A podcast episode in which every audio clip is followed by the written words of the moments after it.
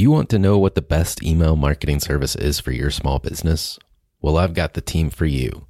EmailToolTester.com is the place to find reviews and tutorials of newsletter services like ActiveCampaign, MailChimp, GetResponse, and many more. Download their free comparison spreadsheet that will help you find the best email marketing service among many providers. Just Google Email Tool Tester Comparison Template to find it. Again, just Google it. Email Tool Tester Comparison Template to find it. You know, I've been talking about earned media value for quite some time on this podcast. My friends at Eisenberg have just raised the bar on earned media benchmarks with their social index. Social Index now gives you globally earned media values across a growing list of six geographies for all your KPIs across the top seven social platforms Facebook, Instagram, LinkedIn, Snapchat, TikTok, Twitter, and YouTube. You can now visualize these values for deeper analysis, and they have a look back window over two years of historical comparisons. Social Index is updated daily. Don't get stuck with old data. Over 1,000 companies have used the social index to understand the ROI of their social campaigns. And if you work with a social agency, you should demand they incorporate earned media values into your reports. Get your earned media value for social content. Visit earnedmediavalues.com slash Alan. Again, that's earnedmediavalues.com slash A-L-A-N. For all of us. It's about predicting where the consumer is going and getting half of it right. One of the things we want to do is create ads that don't suck. Embracing change creates great possibility. I'm Alan Hart, and this is Marketing Today. Today on the show, I've got Heidi Zak. She's the co founder and CEO of Third Love. Third Love is the third largest online bra and underwear company in America, and she is on a mission to get every single woman in a great fitting, beautiful, and comfortable bra that makes her feel confident. Today on the show, Heidi and I talk about where did she learn this knack for business, and you'll hear about her first job. You'll hear about how she transitioned from that first job to the path towards creating Third Love and a little bit about the founding story and how that all came about. And then we talk about COVID, frankly, and the pivot that they've had to make in the business, the changes that they've made in marketing, how the business is doing to this point, and how it's you know coming back and coming back stronger based on some of the cuts that they made throughout the time. Then we'll talk a little bit about how they're influencing and affecting change through Black Lives Matter and their TL effect and promoting female entrepreneurs of color. And you'll hear about the winner of their first TL effect. I hope you enjoy this conversation with Heidi Zak. Well, Heidi, welcome to the show. Thanks for having me. I always like to start off with some sort of personal nugget if I can. And I hear your first job was actually working a farm stand. What did you learn from that experience? To tell me about where you grew up as well. Yeah. I don't know how how you found that out, but uh, um, but yeah, I grew up in a small town outside of Niagara Falls, New York. Um, my town was about 3,000 people, and there was a lot of farmland around there. And so my first job in high school was working on a farmer's market. And so I did everything from picking produce to merchandising the store, servicing customers. And you know, an interesting learning was definitely um, really thinking holistically about the customer experience. So it was a really beautiful kind of wooden barn um, meant to look really old fashioned. And one of the things that we had in the store was we didn't use like a real cash register. We used an old fashioned one, and we actually wrote down each item in a in a notebook and added it up ourselves. And so it had sort of this really holistic, small town kind of feel. And I think that also made it a really nice place for people to come and buy their produce. So it was definitely something that I learned a lot about customer service and merchandising um, at a really young age. And growing up in a rural environment, now you are in the fashion business. That's a pretty big transition. Like, when did you spark to clothing, I guess? And and fashion in general out, outside of agriculture? yeah, so after after college, I found my way to New York City, sort of the opposite of where I grew up, and um, I was doing investment banking, and I chose to work in the retail group at the bank, and I really wanted to work with companies where I understood the products um, that they were selling. And so I always had this passion around consumer products and retail. And so from that point in my career, that was really a focus. And after business school, I ended up going to Aeropostale, which is a teen retailer, a mall based teen retailer. And that was really my first foray into apparel, so to speak. So there's always been a thread of the consumer and consumer products throughout my career.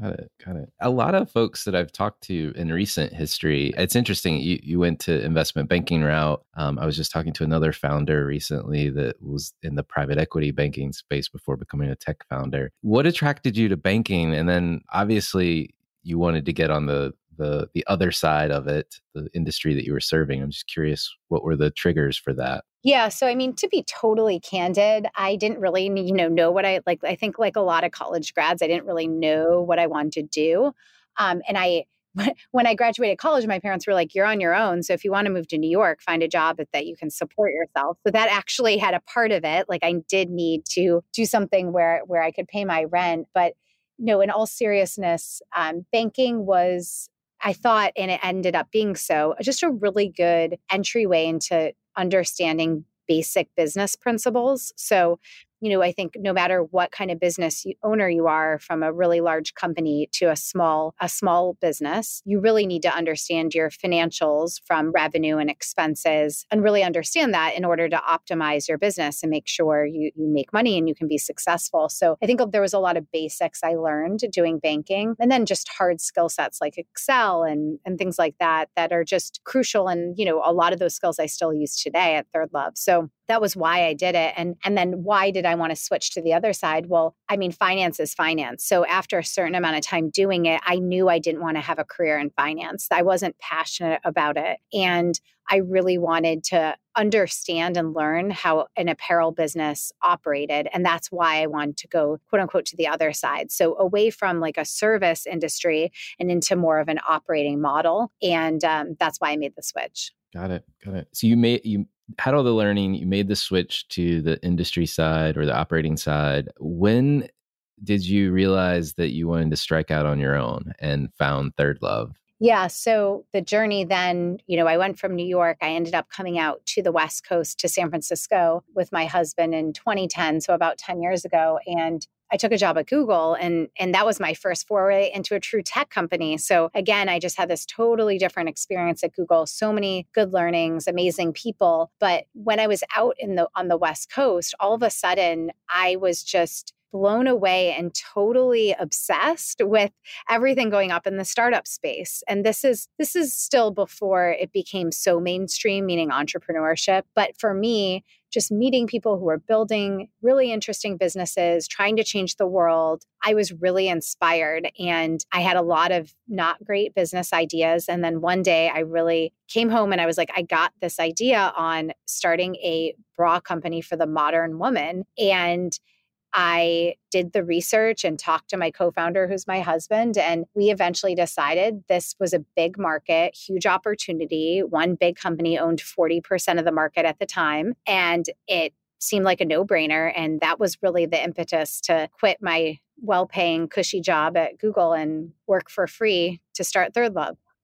Got it. I can Im- only imagine. I mean, you're in the heart of Silicon Valley. You're transitioning from a tech job, you're in this like tech bubble, if you will. Like, how'd those conversations go when you thought about maybe going from working for free and trying to figure this idea out to potentially raising money? I, I can't imagine many like dudes in the VC community understood what you were even talking about. yeah, you know, um, again, when we were raising our initial round in 2013, our seed round, D2C wasn't even a term. So direct to consumer didn't exist. And I remember those early pitch meetings where you're right, I think 90, 97% of those meetings were men. And a lot of the conversation actually revolved around would a woman even buy a bra online? Like, is this even a category that you can sell digitally? And so the world was just, even though that's only seven years ago, it was very different. And so there was a lot, a lot of no's, but I think eventually we had some yeses. And these men, I think, really saw that opportunity and in a very old school industry that had zero, basically like very, very little innovation over the past 30 years, really this opportunity to, to do things differently in all ways, in all aspects. And that's kind of how we landed that first round of investment. I know you've been hugely successful um, since the founding. I mean, it, it seems like you've been riding a rocket ship to some degree. And then 2020 hits, and you have we are all living through this global pandemic. How how has COVID impacted the business at this point? Yeah, so I think it's been it's been mixed, right? I mean, in in March when when the pandemic hit, our revenue dropped, and we were we just kind of hunkered down and really said, let's prepare for the worst. And so, what does the worst mean, I guess, for us as a business? Really, what we modeled out was what happens if our revenue drops to zero because we can't ship any goods? What does that look like if that happens for two weeks or four weeks or six weeks? And obviously the worst didn't happen. That that that never happened to us. And in, and i would say overall you know the business recovered a lot better than we probably had initially forecasted back in march. But i think that exercise was really important to us to optimize. And so we unfortunately had to do some layoffs, which was really difficult, but the right decision for us as a business. We cut back on marketing expenses to really focus on efficiency. And then we relooked at every aspect of the business and just really thought about are these nice to haves or need to haves? And through that, I actually think our business, in terms of the operations and the financials, has in some ways come out stronger through this pandemic than than pre-pandemic. So there is obviously always a silver lining. And I think we've been able to find that somewhat through this pandemic. Yeah, I mean, it, it sounds like you, you've streamlined yourself to as much as you possibly can. It sounds like the business is stabilized and potentially coming back. How is your market changing? Like, has the market changed or is it more of the same? I'm curious if anything's shifted. Yeah, I mean, I th- it's definitely shifted because everybody's working from home, right? Where most people are.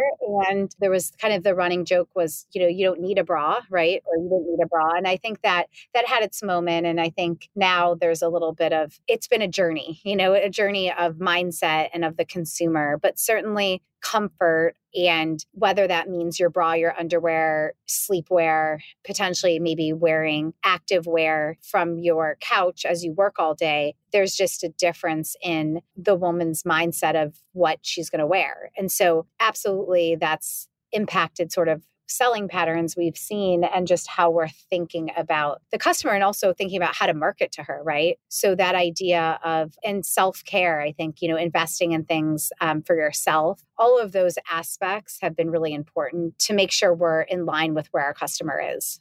And how is marketing evolving for you guys? I mean, you said you, you know initially you had to cut back. Have you have you brought things back? And I'm, I'm curious maybe a couple of things. Eh, I'm sorry for so many questions I'm peppering you with, but like, what did you cut down to? Like, what did you keep? And then what have you maybe started to build back at this point on the marketing side? Yeah, that's a great question. So one of the things we really I would say the the channel we probably pulled back on the most was was linear TV, which was a an area we were really starting to scale up until when COVID hit and TV is a big investment. It tends to be a bit longer in terms of seeing that build in brand awareness and then trickling down to customer acquisition over time. So that was an area, you know, we scaled back on. And then we just really looked at every single channel of many, you know, that we do spend money in. How could we potentially make every dollar matter more? So in some ways, our shift really went from full funnel marketing to thinking more about mid to lower funnel, where people or our customer may be more primed to make a purchase. Now, I would say over the past month or two, we've now started to reinvest in mid and higher funnel marketing again and have seen some really great success in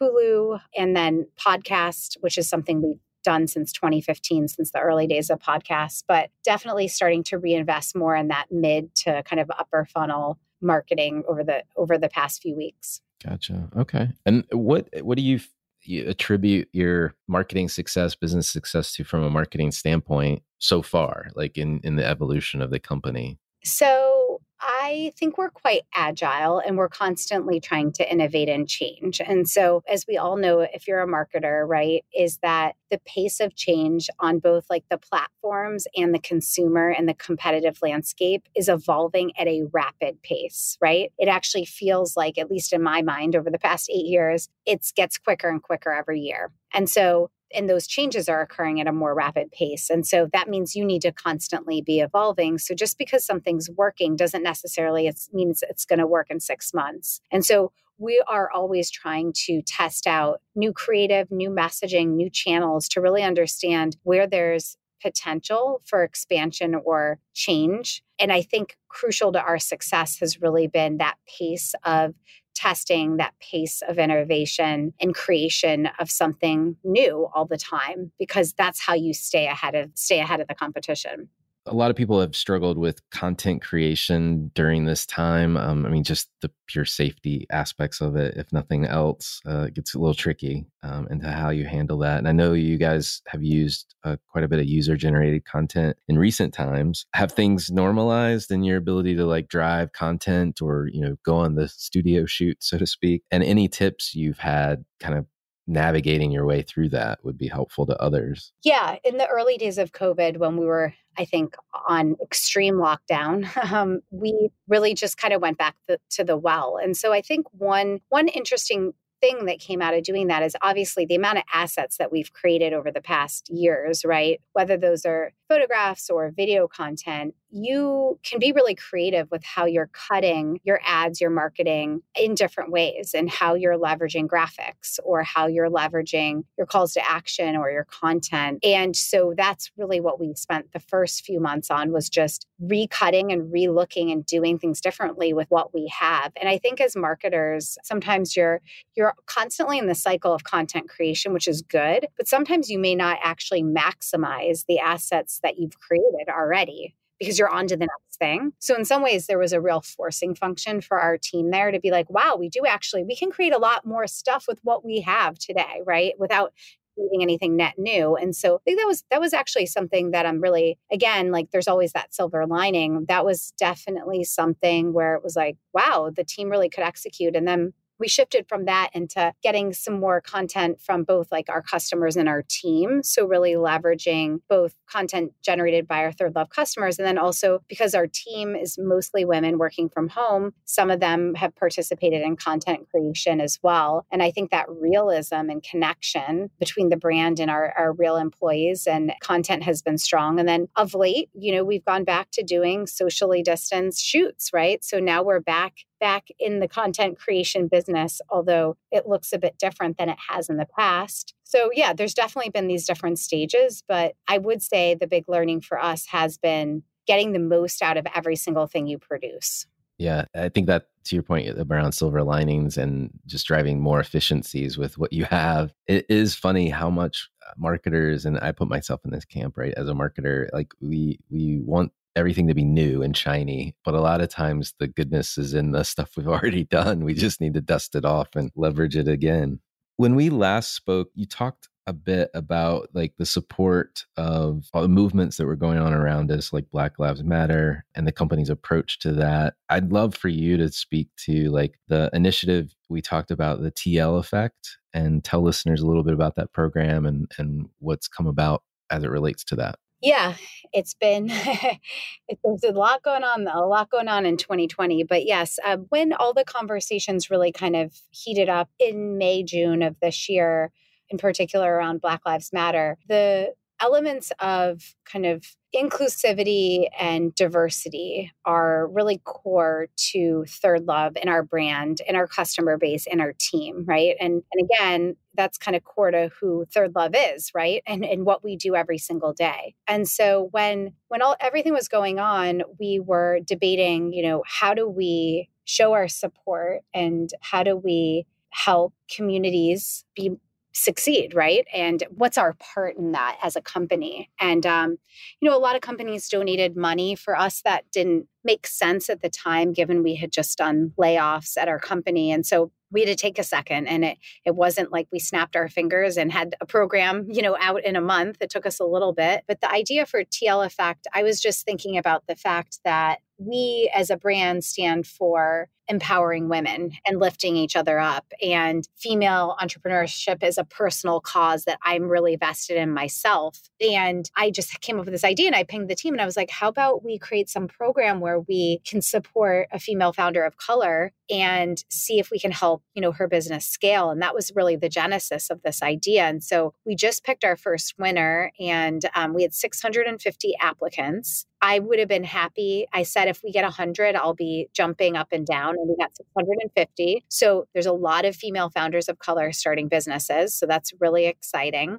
And the goal of the program is to provide a monetary grant, mentorship through functional areas at Third Love, different teams from marketing to merchandising, supply chain, et cetera. And then obviously I do calls with the founder as well. And then helping promote the brand and platform through Third Love. And so highlighting the company, the product, and really offering an additional platform to help another female founder scale. And the real end goal is not just this one winner who's amazing, but it's, you know, at the end of a few years, this program can be ongoing and the community of TL Effect winners can continue to expand. And for every successful business created, those are jobs created, those are cultures created. And that's what I'm most excited about is sort of those concentric circles that that go beyond kind of any one winner of the program. No, I, lo- I love the idea of the program and the putting your knowledge and expertise to work because it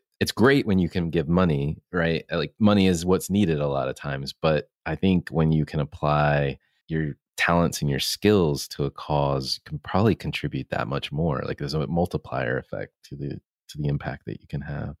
So you have to tell me about the winner. Like you, have teased it a couple times. Tell me, tell me the winner. What is this? What is the company? So the company's name is Cutie Kyutee Nails, K Y U T E E. It doesn't, it's not spelled exactly how you might have thought.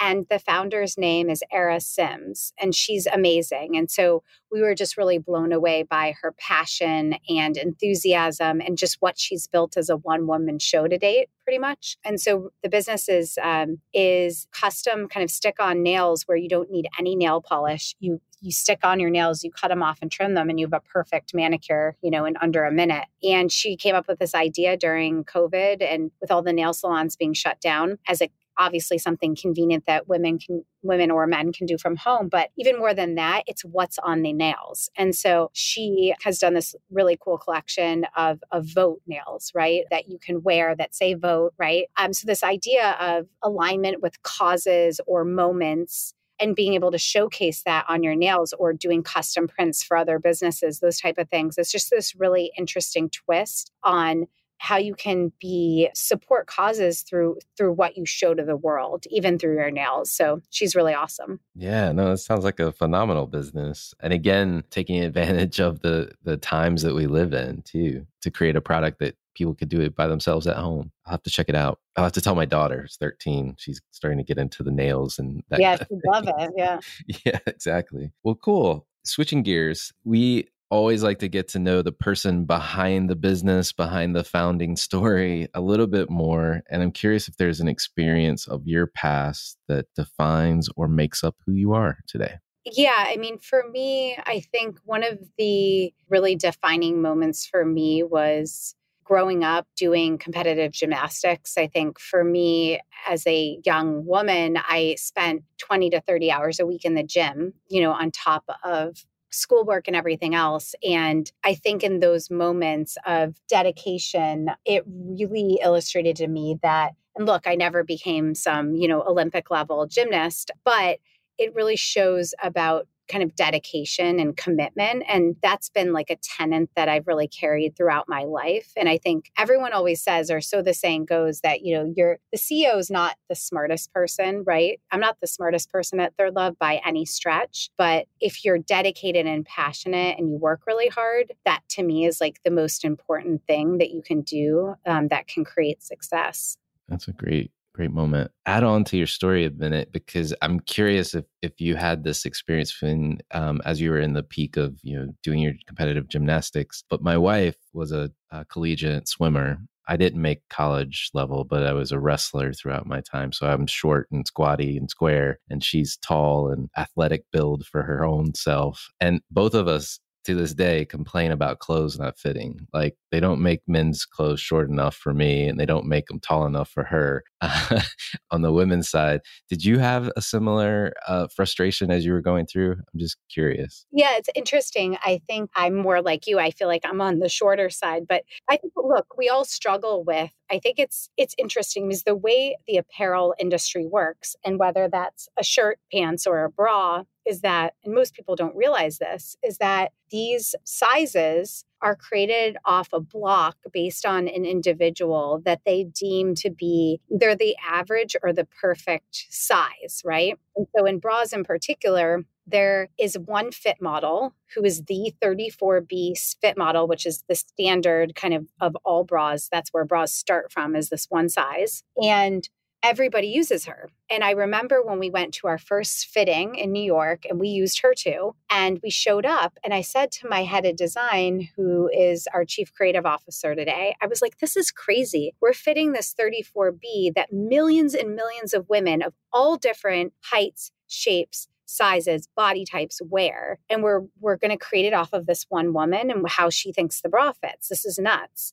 And that was the last time we did that. And we really built Third Love and our product in a different way to fit on real women and take multiple types of bodies into account when we're designing any one size. And so I do think apparel in some ways is broken because of this idea of the average because if you fit the average then you're you're not taking into account all the different body types. And so it's an interesting point that you make. I mean specifically for me, A I was wearing the wrong bra size for my whole adult life. I didn't know that until after I started Third Love. And then the other thing is I'm a half cup. And so I never had a bra that fit. So if you think about shoes, and shoes have half sizes, right?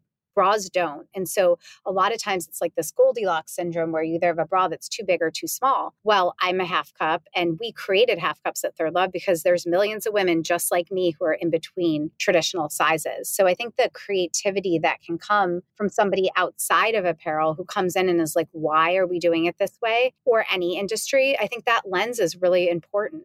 Maybe there's a, a men's line in your future. You never know. All right. Well, um, you'll have to let me know because I'll be first in line. What advice would you give your younger self if you're starting this all over again? I would say don't focus on where you're going, focus on getting the most out of each moment that you're in. In the early days of my career, I think, like a lot of younger people, you're thinking about, like, when am I going to get that promotion? Or when am I going to move to this company and do this other thing? Or when am I going to do whatever it is? Right. And what I wish I would have done more of is really value each moment and each opportunity. Because if you even think about an experience where maybe it wasn't the perfect company, the perfect role, or the perfect manager, there's so much you learn from each experience about yourself, about others, and about how you do and don't want to take your career. And so I think the the focus on getting the most out of each moment is something that I really wish I would have done more of when I was younger in my career. Great advice. Well, this next question is a little silly, and I'll admit it, but I love getting the answers and builds my uh, my shopping list, if you will. But has there been an impactful purchase of, say, hundred dollars or less in the last six to twelve months that you want like to share with other people? Yes. So it's not. It's. I don't know if this counts, but Mine is a uh, consumable. So, but it is under a $100 for the subscription per month. I think it's like 70, I forget. And it's called Magic Mind. So, a friend of mine who was a founder of another company created this this drink and it, it's it's got matcha and mushroom extract and it is just this little shot of green juice kind of that you drink in the morning and it really helps you stay focused lower your stress levels throughout the day um, have consistent energy and it's been amazing so i've never really done these kind of things before but to me it literally has made me so much more focused and less anxious that i highly recommend trying it out I'm going to go to the website after we're done. so let me know. What Let me know what yeah, you think. You've done it for a week. That sounds amazing. That sounds amazing. Similarly, I um, this is longer than a year ago, but my wife and I would try to get off coffee and switch to drinking tea, and specifically uh, guayusa tea from Ecuador, and it provides a similar like kind of like focus aspect, long burning energy, not not the typical crash we were getting with the coffee aspects of caffeine. So I'm interested to try this out. Sounds pretty pretty amazing. Well, um, last two questions for you. Most folks like yourself are students of what's going on around them and kind of study other businesses, other brands or companies, or even causes that they're taking notice of.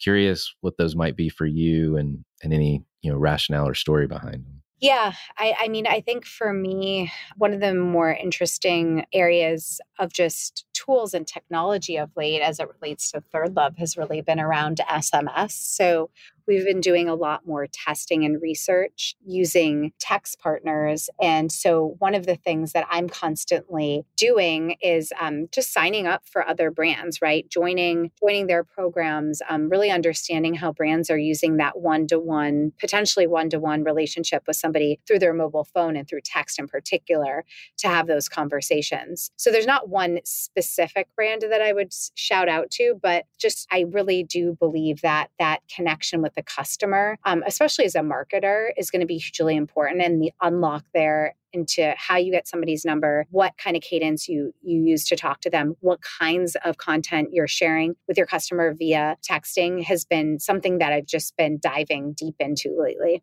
Yeah, no, I it's fascinating you mentioned that. A friend of mine is now at God, I'm going to get the name of the company wrong, but I, I want to say it's Community is one that's, and these are more geared. I'm not sure they're, they're geared towards brands necessarily, but they're geared to like the influencer community and those types of places.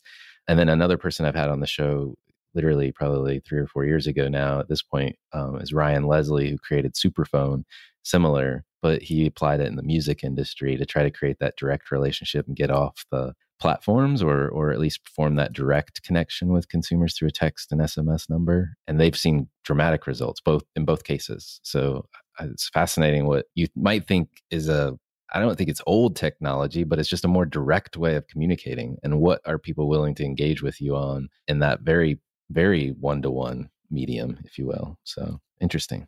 I have to keep my eyes out for what you guys do next there.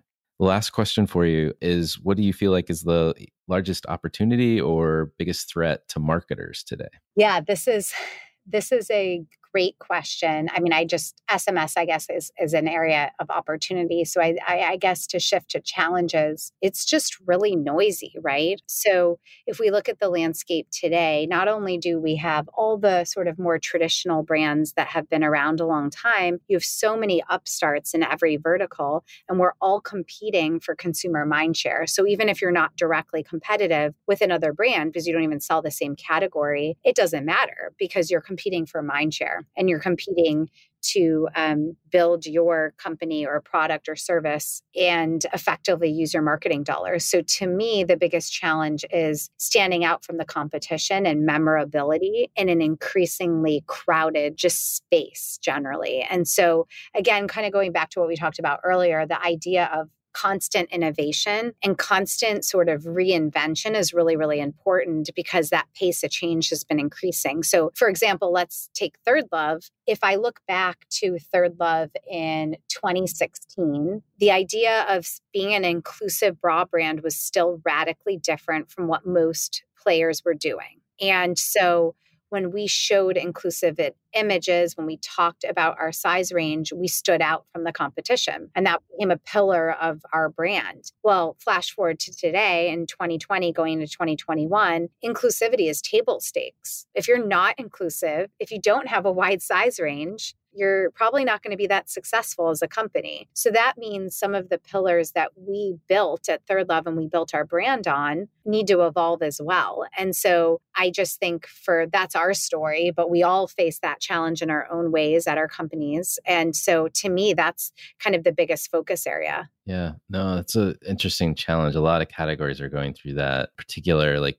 things I think of too, completely outside of clothing and, and fashion would be like banking and just how things have become commoditized and, and new entrants have even commoditized things further. I use this funny analogy. I don't know if it's helpful for you and what you're going through, but as things become parity on the functional basis, you start to enter the liquor category where all vodka is molecularly probably pretty similar, but based on the packaging and what you believe that it provides for you makes all the difference in the world. I love that. Yeah. And it a category I love to watch, not only because I like to participate in drinking, but uh, that because the the marketing is fascinating um, as well. You know how they uh, twist and turn over the years and reinvent themselves over and over and over again, but yet still big, still are able to build a brand around it. Anyway, Heidi, it's been great talking to you. Uh, thank you so much for coming on the show and sharing your thoughts and expertise. Awesome. Thank you so much for having me. I enjoyed it. Hi, it's Alan again.